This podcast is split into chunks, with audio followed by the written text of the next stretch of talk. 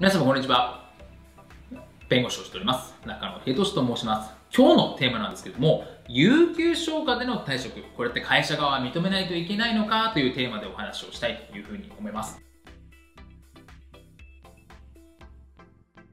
この有給消化ですね、退職をする際にですね、有給が残ってるからですね、退職っていうか実際会社には来ないんだけど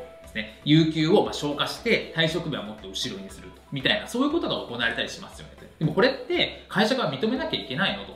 いうことですね。これ実際の退職、実際会社に来なくなる人、法律の退職が違うって話なので、これって本当にさせなきゃいけないのっていうことをよく言われるんですけど、結論から言うと、これ有給消化は拒否できませんってことなわけですね。有給休暇というのは法律上認められた権利です、従業員の。なので、それを余ってると言うんだったら、それは使いたいと言われちゃうと会社側は拒否できません。法律上認められてますから。なので、経営者としてはいろいろ思うところがあるかもしれませんが、これは認めないといけないという話なんですね。で、これで問題になるのがですね、引き継ぎの問題です。引き継ぎの問題で、退職するのはいいんだけど、ちゃんと引き継ぎをしてほしいと、経営者としては思う人が多いんじゃないかなと思うんですけれども、じゃあ引き継ぎを強制できるのかって話なんですね。で、これに関しては法律上引き継ぎを強制できるとかっていう規定は当然ない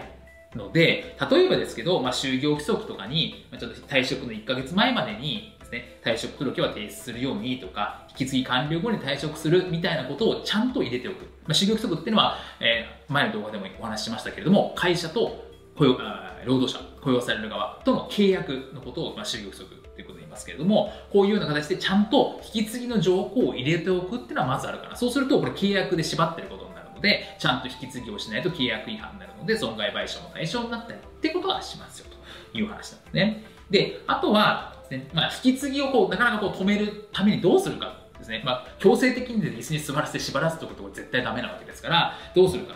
例えば退職金があるので、退職金の支給規定、満額支給の規定に引き継ぎの完了を入れておくっていうことがあったりとか、そういうふうにしてなるべく引き継ぎをしてもらうようなインセンティブを与えておくっていう形ですね。ちゃんと規定を整えておくっていうのはあるかなというふうに思います。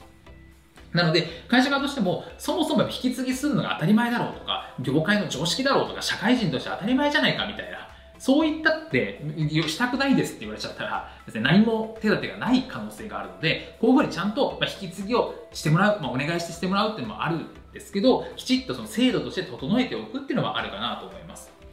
で、気をつけなきゃいけないのは会社側として、年度末で、退職ですね、延期の申し出があったような場合、例えば3月のもう本当に終わりぐらいになって、引き継ぎをするから退職日を延期してくれみたいな話があった時に、これ当然別に認めてもいいんですけど、これ認めるとどうなるかっていうと、4月になるとですね、新しい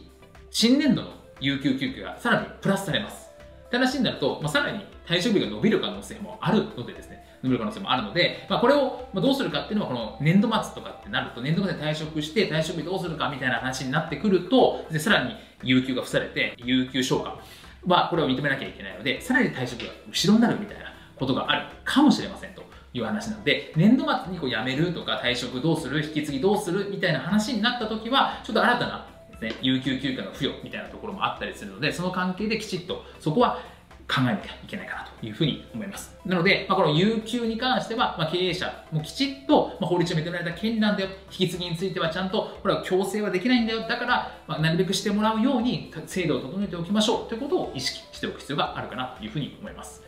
本日も動画をご覧いただきましてありがとうございました。